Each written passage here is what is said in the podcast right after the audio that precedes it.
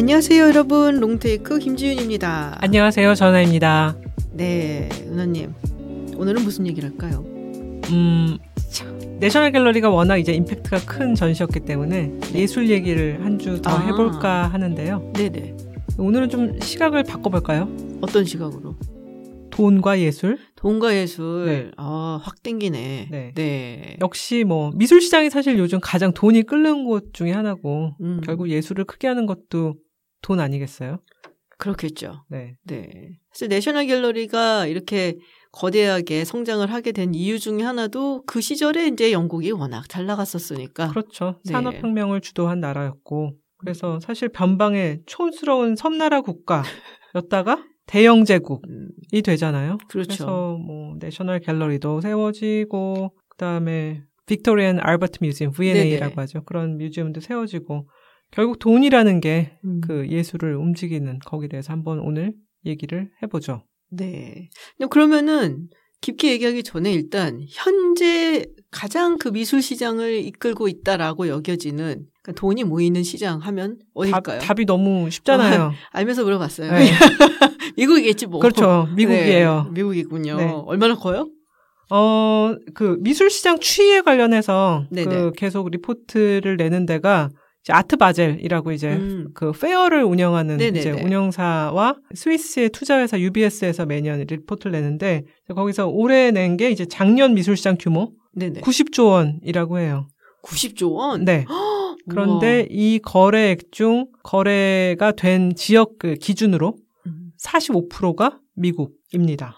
어, 그럼 뭐 거의 압도적이네요. 그렇죠. 21년에 43%였는데 거기서 또, 또. 이제 또 늘었어요. 음. 그래서 지금 지난 10년간 최고 수치를 기록하고 있고요. 아. 이유는 사실 중국이 요즘 주춤하기 때문에 아. 네 중국이 이제 한때 굉장히 맹렬한 속도로 네네. 쫓아오다가 네. 사실 10년 전을 보면 미국이 33%, 영국이 20%, 중국이 24%까지 음. 쫓아왔었어요. 10년 전에. 아, 그래 지금은 근데 그게 그런데 지금은 미국이 45%, 영국이 18%, 중국이 17. 아, 중국이 많이 떨어졌네요. 많이 떨어. 왜냐하면 팬데믹 그런 시기에. 봉쇄를 하기 때문에 거기서 가서 뭐 음. 거래를 할 수가 없잖아요. 그쵸. 페어 같은 것도 이제 중단되고 하기 때문에 줄어들었는데 다시 맹렬한 기세로 따라잡으려고 기지개를 펴고 있는데 그 추이는 앞으로 좀 지켜봐야 될 것 같아요. 그래도 음. 영국이. 굳건히 자리를 지키고 있습니다. 야, 대영 제국이 오래 가네. 그래도 그 끝발이. 크리스티랑 소더비 같은 경매 회사들이 이제 다 지금 소더비는 자본은 미국 자본이에요. 그 저는 미국인가 했었어요. 네, 근데 어, 영국에서 세워진 다 이제 그렇군요.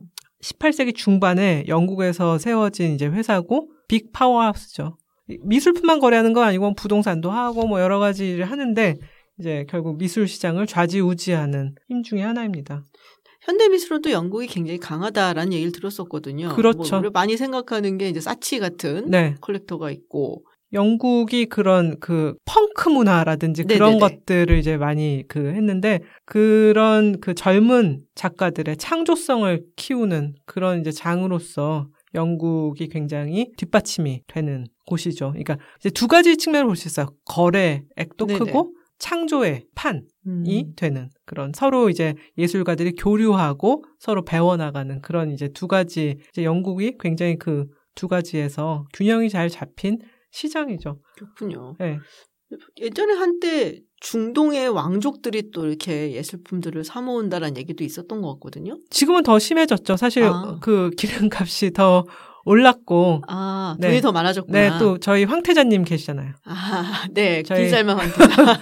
저희 황태자님이 또 그림을 좋아하시기 네네. 때문에 음. 이제 그 오일머니도 사실 굉장히 중요한 하나의 축이고 여러 가지 약간 지저분한 돈들도 이제 그림 시장을 통해서 세탁이 되는 경우도 있고 지금으로서는 뉴욕이 미술 거래에 있어서 가장 그 중심지라고 보면 좋을 것 음. 같아요. 미국이 세계 미술 시장에서 큰 손이 된 게 하루 이틀은 아니에요. 1차 대전 전후부터 미국의 산업이 발전하고 대부호들이 생기기 시작하잖아요. 네네네. 그런데 또 어떤 현상이 있냐면 유럽의 이제 귀족들이 그때부터 하나 둘씩 쇠락하고 이제 더 이상은 이제 왕정이나 뭐 이런 거가 없으니까 그 아, 사람들이 이제 막 내다 파는구나. 그렇죠. 사실은 미술 시장을 움직이는 3D가 있어요. 네, 들었어요. 그거. 네. 퀴즈.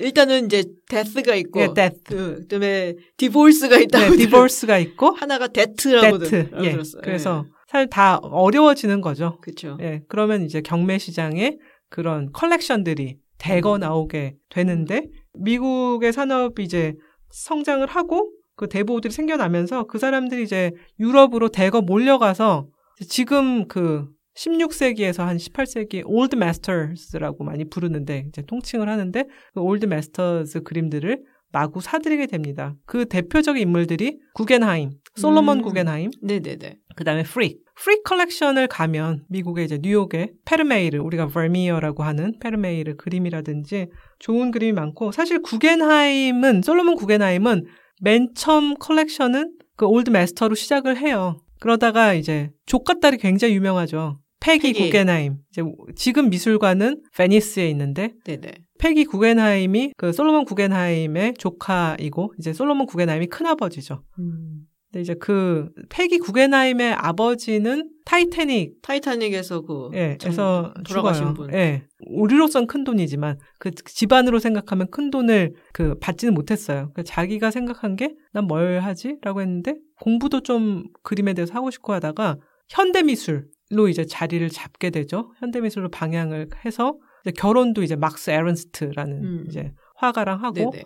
오만 화가들이랑 다 연애를 하고 만나고 해요. 뭐 마르셀 뒤샹, 뭐 이브 탕기, 뭐 그녀의 이제 어떤 연애 리스트와 컬렉션이 컬렉션 리스트와 모두 다 굉장히 깁니다. 어. 이제 그러다 보니까 큰아버지와 큰아버지 밑에서 일했던 그런 미술 그 컬렉터를 담당하는 이제 사람들도 어 이거 현대 미술 괜찮은 걸 하고 이제 칸딘스키라든지 그림을 모으게 되고 이제 에드워드 호퍼도 사실 구겐하임에 네네. 많이 소장이 돼 있죠. 그러다 보니까 지금의 저희가 보는 구겐하임 미술관은 현대 미술의 음. 보고처럼 되어 네네. 있는 거죠. 지금 뭐 메트로폴리탄을 가도 그렇고 뭐 워싱턴 DC의 내셔널 갤러리를 가도 그렇고 르네상스부터 근대에 이르기까지 유럽 회화들의 주옥 같은 작품들이 미국에 있는 것을 볼 수 있어요. 현대 미술 쪽으로 보면 전쟁이 일어나죠. 2차 대전. 네네. 그러면서 이제 패기 구겐, 구겐하임이라든지 여러 가지 후원자들이 유럽의 예술가들을 뉴욕으로 음. 데리고 오죠.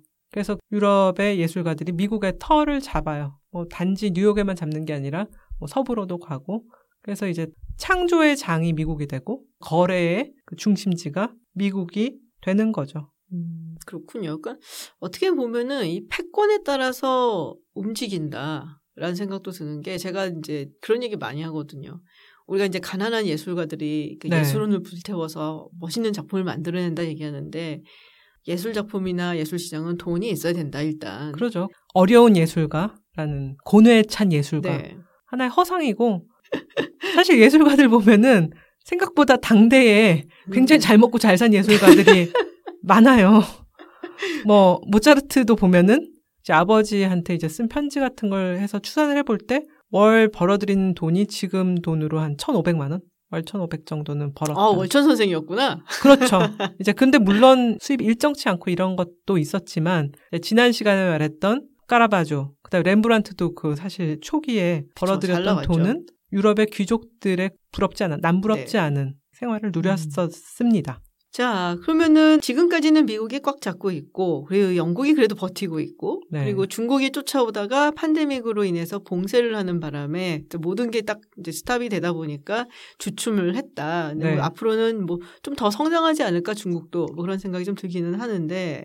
어, 중국이 사실 한때 미국을 거래 기준으로 네. 추월했던 때도 있어요. 2011년 어. 정도에 우리나라의 컬렉터들도 음. 중국 화가들에 굉장히 열광하던 몇 년 전까지.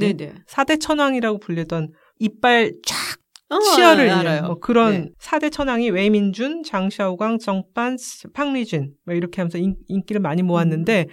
중국에서 이제 사실은 그때 정책적으로 자기 나라 화가들 가격을 올린다라는 어, 그- 그래요? 네. 왜냐하면 이제 막 사주면 사실 거기 가격이 올라가게 되고 그게 다시 뭐 영국 같은 데서 재판매가 되면은 그게 이제 벤치마킹 가격이 되니까 중국 화가들의 가치가 점점 점점 오르는 거죠. 그런 측면도 있고 또 중국의 예술계가 무르익었다는 음. 왜냐하면은 생각해 보면 아이웨이웨이 반체제 네네. 인사인데 묵직한 메시지들, 그 민주화라든지 그런 메시지들을 담아내는 중국 화가들에 대해서는 뭐 글로벌 시장에서 싫어할 이유가 없는 음. 거죠. 사실 21년에 국립현대미술관에서 굉장히 대규모 전시를 했었는데 전시의 규모, 작품 하나하나의 규모도 너무 크고 거기에 이제 자기의 생각이 다 굉장히 음. 뚜렷이 담아 있는 걸 보고 음, 인정할 수밖에 없는 작가다 라는 그런 생각을 했었어요. 그렇군요. 그런 얘기를 제가 어서 봤어요, 논문에서. 이 미술관들은 네.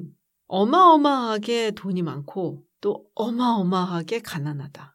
에셋이라는 자산 그렇죠. 측면에서 보면은 뭐그 수많은 그 프라이슬레스한 그렇죠. 가치를 따질 수 없는 작품들을 네. 갖고 있으니까 네. 자산은 어마어마한데 사실은 돈은 없다. 그러니까 뭐지 이거는 그럼 예술품 푸어인가? 카푸어 뭐 우리 뭐 하우스 푸어 하듯이. 뭐 내셔널 갤러리도 그렇고 네. 공공재잖아요. 그렇죠. 세금으로 운영이 돼야 되는 측면이 있고 최근의 문제 중에 하나는 그림값들이 너무 많이 올랐어요. 레오나르도 다빈치의 그림으로 추정이 되는 그림이 하나 있어요. 살바툴 문디. 예. 그 그림이 이제 경매 시장에서 팔렸어요. 네. 근데 이제 맨 처음에는 그냥 사우디 왕족이다 그랬는데 알고 보니까 이제 빈살만이 사갔다라 그랬는데 그 그림의 판매 가격이 6,400억.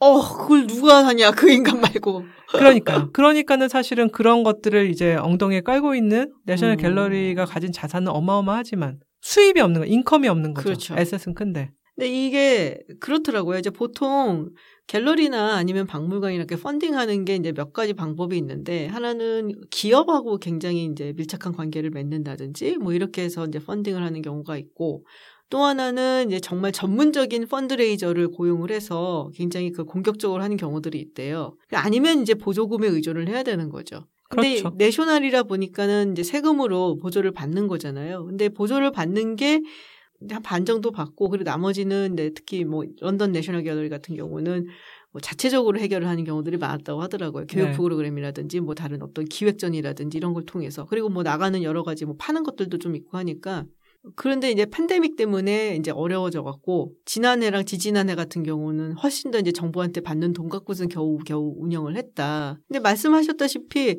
그럼에도 불구하고 이런 공공 미술관들 중에 이제 거의 다 돈을 안 받으니까 입장료를 그렇죠. 뭐 영국 같은 경우는 거의 다 안 받잖아요. 빅토리아 알버트도 안 받고. 네. 그러니까 경영에 문제가 생긴다는 얘기가 되게 많거든요. 이걸 이제 받아야 된다라는 얘기들이 좀 있어서 대표적인 케이스로 메트로폴리탄이 정책을 바꿨죠. 이제 돈을 받죠. 받죠. 네. 예전에는 비슷했어요. Pay you wish였거든요. 예. Pay as you wish였거든요. 그럼 뭐 내고 싶으면 내고 아니면 안 내고 했더니 안 내더래요 사람들이. 저 같은 사람이 많은 거죠, 지은님보다는. 그래서 많이 안 내니까 그 점점 줄어들고 그리고 네. 그 내는 액수들이 그래서 결국에는 2018년부터 한 25불을 받았다가 작년인가 또 올렸어요. 음. 30불로. 야, 이제 꽤 되는, 큰 돈인데요? 꽤 되는 돈이죠. 그래서 30불로 올리고 그다음에 대신에 이제 학생 같은 경우 한 17불 그리고 시니어 같은 경우는 뭐 한 25불, 22불, 뭐 22불이었나 그랬던 것 같은데 어, 좀 몇 년 있다 가야겠구나. 그러면 좀 싸게 가나 막. 어. 근데 그게 이제 사실 어쩔 수가 없었다는 거죠. 원래 이제 메트로폴리탄은 1878년에 뉴욕시에서 부지를 내주면서 네. 공짜로 운영을 해야 된다라는 게 이제 조건 중에 하나였는데 상황이 너무 안 좋아지다 보니까 2018년에 당시 이제 시장이었었던 빌 드 블라시오도 입장료를 받게 해라라고 정책을 바꿨다는 거예요. 그런 이제 어려움들이 사실 메트로폴리탄뿐만이 아니라 다른 데들도 심할 거고 내셔널 갤러리도 그럴 거고 루브르 같은 데는 돈을 받죠. 네. 대신에 뭐 한 달에 뭐 몇째 주 뭐 무슨 요일 또 요때만 이제 뭐 무료로 개관을 한다든지 그래서 제가 들었던 생각이 우리 처음에 그 펜타닐 이야기를 하면서 네. 세클러. 세클러 네. 사실 이 유수의 미술관들, 박물관들 중에서 이 세클러 이름을 가장 먼저 지우기 시작한 게 루브르였거든요.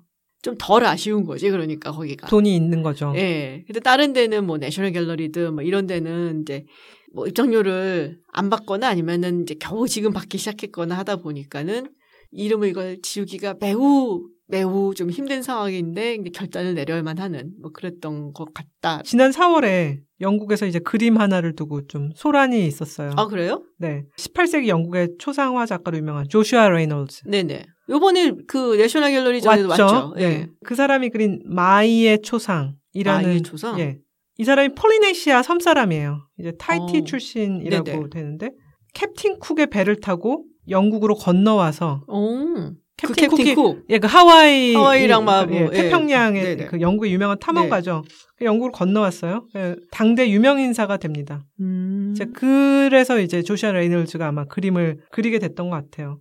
요 시기에 1700년대 중반에 유색인종의 초상화가 그려진 예가 거의 없는 거예요. 그렇겠죠. 네. 네. 그 매우 진귀한 그림인데 이 그림이 2001년에 아일랜드에 굉장히 그 대부호에게 팔립니다. 22년이 지났죠? 그 그림의 값은 5배 정도 이제 올랐어요. 그래서 5천만 파운드. 우와. 근데 이 사람이 이제 이걸 팔려고 내놓은 거예요. 어. 그 내셔널 갤러리, 내셔널 포트레이트 갤러리, 네네네. 예, 초상화 네, 이제 초상화, 네. 미술관에서 이제 이걸 사고 싶은데 왜냐 면 우리나라로 치면 거의 국보급 미술인 거예요. 그렇죠, 그렇죠. 국보는 원래 우리나라 이제 밖으로 나가지 못하게 하는데 음. 영국은 여기 대해서 큰 제재는 왜냐면 자기들이 다 갖고 왔으니까 자기들이 남의 남의 국보를 막 다 갖고 갖고 왔으니까 내 건 내 거고 네 것도 내 거고 뭐 예, 이렇게가 안 그렇죠. 되는구나 예, 그래도. 그걸 만약에 우리는 이거 국보라서 안 되고 이거는 사실 좀 말이 안 그치. 되잖아요. 지들은 남의 국보 다 뺏어왔으니까. 그런데도 이제 영국 정부가 막 수출 음. 허가를 미루고 막 그랬는데 뭐 사유재산이기도 하니까 어쩔 수 없어요. 그래서 내셔널 갤러리랑 게티 미술관이 반반 소유를 하게 됩니다. 어, 왜냐면은 게티는 LA에 있는 미술관이죠, 그렇죠. 영 미국에. 네. 그래서 내셔널 갤러리가 막 fundraising을 해요. 막 돈을 모으고 했는데 2,500만 파운드 이상을 음. 못 모았어요. 어.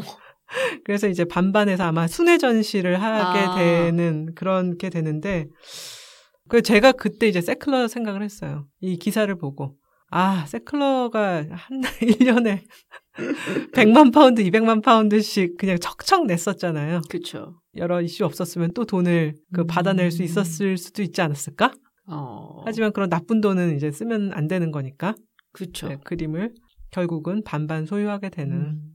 근데 우리나라 이렇게 내셔널 갤러리 이제 전시회 하고 이번에 거장의 시선 이런 거 하면 돈벌이가 좀 될지도 모르겠어요. 그래서 이 내셔널 갤러리가 관장을 새로 2015년에 맞았는데 네. 이 사람이 원래 굉장히 좀 공격적으로 여기를 운영을 하겠다라는 이제 사람인데 이름이 가브리엘 피날디라고 음, 그런 얘기를 하더라고요. 원래 내셔널 갤러리 관람객의 65%가 외국에서 온 사람들이었대요. 와 우리 같은 사람들이었던 음, 음, 음. 거죠. 그러니까 코로나 때 얼마나 큰 타격이 있었겠어요. 그러네요. 예, 그래서 그렇잖아도 힘든데 코로나로 인해서 엄청나게 타격을 입었고 돈은 그렇다고서는 이름이 명색이 National이 딱 붙었는데 메트로폴리탄이나 다른 데처럼 막 돈을 이게 내라고 입장료를 하기는 좀 아직은 그렇고 해서 special exhibition의 가격을 높이더라고요. 그래서 라파엘로전 같은 경우 그게 우리 은하님이 보신 건지는 모르겠는데 라파엘로전 같은 경우는 그래서 그 당시에 약 26파운드 맞아요. weekend 그러니까는 네. 주말에 그렇게 받았다고 예. 생각해 보면 그게 한 35달러 정도 되는 거거든요. 34, 그렇죠. 4만 원 정도 낸 거예요. 4, 4 5만 원 낸 거예요. 그 꽤 비싼 돈이라고요. 맞아요. 네. 그래서 그걸 이렇게 올리는 방식으로 여기서 못 받으니까 저기서 받겠다. 뭐 약간 이런 걸 수도 있죠. 그렇게 이제 지금 방향을 정한 것 같긴 한데 뭐 그럼에도 불구하고 뭐 여러 가지 좀 불만의 목소리가 나오기는 하더라고요. 영국은 사실은 뭐 의료나 이런 것들이 다 사회주의 색채가 강하기 때문에 그렇죠. 이런 네. 것들을 이제 비싸게 한다는 거는 시민의 권리를 침해하는 그 나쁜 면이 있다고 생각이 되는 거죠. 그러니까 내셔널이라고 이름이 붙었고 공공미술관, 공공박물관이라면은 적어도 모든 사람들이 아무런 장애 없이 다 접근이 가능해야 되는 게 아니냐라는 게 이제 생각인데 글쎄 뭐 어떻게 생각하세요? 돈을 받아야 된다라고 주장을 한 사람들도 있긴 하거든요. 저는 받는 게 맞다고 음. 생각을 해요. 왜냐하면은 이제 기본으로 받고 그래서 이제 낼 수 있는 사람들은 내고 다만 이제 아까 말했던 학생, 신이요? 시니어, 이제 노, 노년층 음. 뭐 또는 이제 군인 같은 이제 신분들에 대해서 여러 가지 혜택을 줄 수 있기 때문에 돈이 없는 사람들에 대한 배려, 뭐 사회적 약자라든지 여러 가지 이제 그 요금제를 차등으로 운영을 많이 하잖아요. 그렇죠. 이제 그렇게 하는데 기본으로는 그림을 내고 그 사람들한테 더 좋은 질의 그 음. 전시를 운영하고 또 이제 보존이라든지 이런 것들을 하는 것들이 중요하다고 생각을 해서 입장료는 소정의 입장료는 운영을 해야 되는 거 아닐까라고 저는 그렇게 생각합니다. 요새 그런 게 좀 더 힘을 얻는 것 같기는 하더라고요. 보니까 심지어 가디안의 그런 네. 기사가 가디안 하면은 이제 누가 봐도 사실 굉장히 진보적이고 왼쪽에 있는 신문인데도 거기서도 돈을 이제 받아야 된다라는 얘기가 실린 게 그런 얘기도 하더라고요. 말씀하셨던 것처럼 그래도 운영을 좀 제대로 유지를 하고 그리고 더 보존을 잘 하고 이런 부분도 있고 안 받으니까 솔직히 말하면 너무 많이 온다는 거예요. 음. 그래서 너무 많이 오니까 사실 그 중에는 이렇게 얌전하게 관람만 하고 간 사람만 있는 건 아니잖아요. 뭐 이상한 행동을 하는 사람도 가끔씩은 나타나다 보니까 그렇게 많은 사람들이 오면은 그 사람들을 관리하고 감독하고 지켜야 되는 스텝이 더 필요하게 되고 그러면 또 이제 돈이 또 늘어날 수밖에 없는 거고 예산이 그래서 건강하게 잘 운영을 하기 위해서는 약간의 돈은 받아야 된다라는 얘기들이 조금 더 많이 나오는 것 같기는 하더라고요. 뭐 만원 이상의 돈을 받는데도 굉장히 사람들이 많잖아요. 그렇죠. 예, 그런 거 보면은 사람들이 어느 정도는 기꺼이 돈을 낼 예술에 이제 지출을 할 그 준비가 되어 있지 않나라는 생각도 합니다. 자, 방금 말씀하셨다시피 최근 눈에 띄는 게 네. 한국의 미술 열풍이 분다. 엄청나죠? 그러니까요. 네. 합스부르크전은 예약도 하기 힘들었어요. 네. 그리고 뭐 키아프 같은 전시회들 이제 음. 프리즈랑 같이 네네. 한다든지 발 디딜 틈이 없고 웬만한 이제 주요 그런 전시회들 뭐 오픈런을 한다. 저도 이제 오픈런을 그림... 해요? 그렇죠. 네. 뭐 그림을 살려고 새벽부터 줄을 서 있었다. 아 진짜요? 그렇습니다. 이제 그림도 사기 힘든 시대가 됐어요. 우와 그렇구나. 네. 오, 잘 나가는 화가의 경우겠죠? 그렇죠. 잘 나가는 이제 핫한 이제 음. 화가 특히 이제 뭐 자꾸 BTS 얘기하면은 그 안 된다고 지윤님이 눈치를 주는데 그러니까 네. 아 아미 분들이 화내. 네. RM이 사실은 우리나라 미술계에 굉장히 큰 오. 인플루언서잖아요. 그래서 어, 그런 얘기 들은 것 같아요. 네. 네. RM이 다녀간 전시회 혹은 RM이 산 작품이라고 할 때는 사람들의 관심이 어마어마하고 사실 워낙 RM의 이제 그 선, 선구안이 좋기 때문에 아. 많은 공부를 했고 굉장히 좋은 그림들을 또 발빠르게 어느 어. 어, 언제 저렇게 다 갔다 온지 모르겠는데 굉장히 발빠르게 갔다 오기 때문에 이제 그렇게 되면 금방 이제 소문 입소문이 나서 줄을 서서 이제 보게 되는 현상이 일어나는 거죠. 뭐 좋은 영향이라고 생각을 해요. 그러다 보니 미술 시장에 그 젊은 작가들의 그림도 판매가 막 되고 우리나라 최근에 세계 시장에서 이름을 드높인 이제 그 화풍 중에 하나가 단색화잖아요. 단색화. 네. 단색이라 그러면 정말 완전히 어떤 모노크롬한 그림인 것 같은데 색감은 여러 가지 이제 톤은 있어요. 박서보 화백이라든지 뭐 그다음 정상화 화백이라든지 그 뭐 하종현 화백까지 해서 박서보 화백님 말로는 뭐 단색이 아니라 뭐 희꾸무레하게 뭐 색깔을 좀 이제 적게 써서 한 그림이다라고 하는데 이제 그런 그림들 거래가 이제 많이 됐고 김한기 화백 그 이제 작품들 이제 거래가 되면서 시장 규모가 많이 늘었어요. 음. 22년에 이제 시장 거래액이 1조 3,772억 원이라 그래요. 음. 그런데 이게 21년 대비해서 37%가 는 거예요. 그렇게 급성장할 수가 있나요? 그래 대단하죠. 너무 큰 거 아니야? 과열이다라는 느낌도 있어요. 좀 저도 오랫동안 이제 그림을 이제 구매를 하고 보러 다녔지만, 야, 이거 정말 그림 하나 보러 다니기도 이렇게 막 줄 서고 번잡스럽기도 하고 가보면은 좋은 그림 막 다 팔려 있고 과열이다라고 하지만 그 미, 세계 미술시장 규모를 90조 원이라고 말씀을 드렸잖아요. 네네. 그러면은 한국이 아직 1% 정도 되는 1% 음. 조금 넘는 그런 규모거든요. GDP 규모가 그쵸. 그걸 비교를 해보면 해보면은 2% 정도래요 세계. 음. 그러니까 절반 정도인 거죠. 그럼 더 성장할 가능성이 있다. 가능성이 있다고 생각은 돼요. 우리나라 시장에서 이제 화제가 됐던 그림 가격으로 화제가 된 게 이제 김한기 화백. 네네네. 김한기 화백의 우주라는 작품이 132억 원에 팔려서 화제가 됐어요. 대단한 돈이죠. 132억 원. 와. 근데 뭐 바스키아니 뭐 보면 근데 이제 김환기 아버님 돌아가셨잖아요. 네. 그죠? 돌아가셨는데 생존 작가인 데이비드 호크니 작품이 천억 원짜리가 있거든요. 그러니까. 네. 그렇게 치면 사실 저는 김환기 화백의 그런 그 점묘화를 그린다는 게 정말 어마어마한 정성이 들고 음. 그 작품의 규모가 굉장히 크니까 더 오를 수 있지 않을까. 물론 오르면 오를수록 저한테서는 멀리 멀어져 가니까 아쉽긴 한데 올해 시장 상황은 그렇게 좋지는 않아요. 올해는 작년만 못하다. 그렇죠. 호환 마마보다 무서운 게 금리거든요. 사실 그림이 정말 걸어두면 좋고 향후에 어떤 투자 가치도 있고 하지만 뭐 그림이 이자를 줍니까 배당을 줍니까 그냥 이제 눈이 음. 즐겁고 그런 거거든요. 그러다 보니까 이제 금리가 오르면서 미술 시장은 약간 이제 주춤하는 분위기는 되어 있죠. 제가 굉장히 흥미롭게 봤던 기사 중에 하나가 파이낸셜 타임즈에서 나왔어요. 네. 한국이 이제 조금은 뒤늦게 미술 시장에 뛰어들고 있다. 근데 이제 미술 시장 그 규모가 커진다라는 게 그 액수면으로 보는 게 아니라 미술관들이 이렇게 많이 생긴다 그러더라고요. 저도 생각해 보면은 한국에 이제 무슨 전시회를 보려고 하면은 옛날에는 뭐 기껏 생각하면 뭐 국립박물관이라든지 네. 아니면 현대미술관이라든지 뭐 몇 개 꼽았었거든요. 시립미술관 뭐 이런 정도로. 근데 요새 굉장히 다양한 미술관들이 많아졌더라고요. 그렇죠. 예. 그리고 특히 여기서 이제 얘기를 했던 거는 울산에 생긴 시립미술관을 이야기를 하더라고요. 음, 근데 아직 울- 못 가봤어요. 저도 못 가봤는데 이 울산 시립미술관이라고 하는 왜냐면 이 울산이라는 도시가 사실 현대중공업이 굉장히 그 포션이 큰 도시잖아요. 네. 근데 이 조선업이나 이쪽이 좀 많이 기울기 시작을 하면서 그게 이제 운명을 아무래도 같이 하기가 쉬우니까 도시도 그래서 이 도시 나름의 어떤 살아남을 수 있는 그러니까 뭐 자생할 수 있는 그런 방법들을 여러 가지 찾던 중에 아마도 빌바오의 케이스를 본 것이 아닐까. 우리가 소위 얘기하는 빌바오 효과라고 해서 뭐 좀 약간 쇠락해가는 조선업이 있었던 빌바오라는 곳에 구겐하임 미술관을 생기면서 갑자기 거기가 다시 막 살아나고 사람들이 찾아오기 시작했다. 뭐 이런 얘기가 있잖아요. 그렇죠. 그래서 그런 비슷한 걸 노렸던 게 아니겠냐라는 음. 얘기를 하고 있더라고요 기사에서는. 그래서 이 울산에 이제 시립미술관이 뭐 개관을 하고 그 외 곳에도 굉장히 다양한 뭐 현대미술관이나 뭐 이런 것들이 이제 설립이 되려고 계획 중에 있다라면서 한국의 미술 시장을 이제 얘기를 하더라고요. 단순히 사람들이 관심만 많아진 게 아니고 네. 뭐 실제로 이게 지금 벌어지고 있는 일이기도 하다라는 생각도 들기는 해요.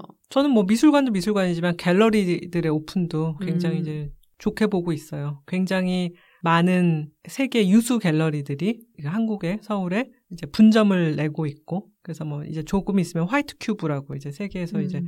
거래량이 굉장히 큰 갤러리도 그 도산공원 앞에 분점을 낸다고 네네. 하고요. 페이스 갤러리라든지 굉장히 이제 많은 갤러리들이 문을 열면서 그 우리나라 우리가 잘 접하지 못했던 외국 작가들의 전시를 이제 가져와서 하기도 하고 또 우리나라 이제 화가들이 밖으로 나가는 어떤 통로가 되기도 하는 거죠. 또 우리나라 갤러리도 세계로 굉장히 잘 뻗어나가는 뭐 예를 들어서 국제 갤러리 같은 네네. 곳들이 또 해외에서 굉장히 왕성한 활동을 하기 때문에 그런 것도 미술 시장이 성숙하는데 굉장히 음. 큰 영향을 끼치고 있지 않나라는 생각입니다. 근데 한 가지 이제 문제점이라고 한다면 이런 이제 미술관은 세워는 놨는데 작품을 못 채운다라는 그런 문제가 있다라고 하더라고요. 네, 돈이 맞아요. 물론 아주 많은 돈이 있는 건 아니지만 돈이 조금 있더라도 이 작품을 이제 또 큐레이터들이 채워놓고 하려고 보니까 나름대로 또 욕심이 있을 거 아니에요. 그냥 아무거나 갖다 놓긴 싫을 거 아니에요. 좀 좋은 거를 갖다 놓으려니까 돈도 좀 모자라는 것도 있고 마음에 드는 작품들이 안 나오고 그래서 비어 있는 경우들이 많다. 뭐 이런 얘기가 있는데 이 뮤지엄이 참 잘 되려면은 갤러리나 뮤지엄이 잘 되려면은 기획전을 잘하는 것도 중요하지만 사실 상설관이 잘 되어 있어야 되는 거잖아요. 그게 실질적인 이 이런 이제 미술관들의 뭐 사실상의 위상이라고 볼 수 있으니까 뭐 내셔널 갤러리가 기획전도 기가 막히지만은 늘 아무 때나 가도 항상 좋은 작품들이 있으니까 세계 최고의 미술관이 된 것처럼 그래서 아 이 돈은 조금 이제 쌓여만 가고 이월되고 계속 쓰지 못하고 있다 뭐 이런 기사들이 있더라고요. 시간이 필요한 거겠죠. 해외 유수 미술관들 몇백 년의 전통을 갖고 있고 우리나라는 거기 비해서는 굉장히 이제 짧은 그렇죠. 이제 시작을 한 건 거니까. 이제 갖고 있기 때문에 이제 그런 면에서 차이가 있을 거고 그런 의미에서 이제 이건희 컬렉션이 기증이 된다든지 그런 음. 것들은 굉장히 좋은 움직임으로 봐요. 네. 알겠습니다. 그럼 오늘은 이렇게 또 미술관과 돈, 예술작품과 돈 이야기를 조금 해봤습니다. 마칠 시간이 다 됐는데요. 우리 은하님이 외국을 간다고 합니다. 여행을 다녀온다고 하는데 서 어디 가나요? 어, 이탈리아에 가게 됩니다. 이야, 좋겠다. 이탈리아를 간답니다. 혼자 우리를 버려두고.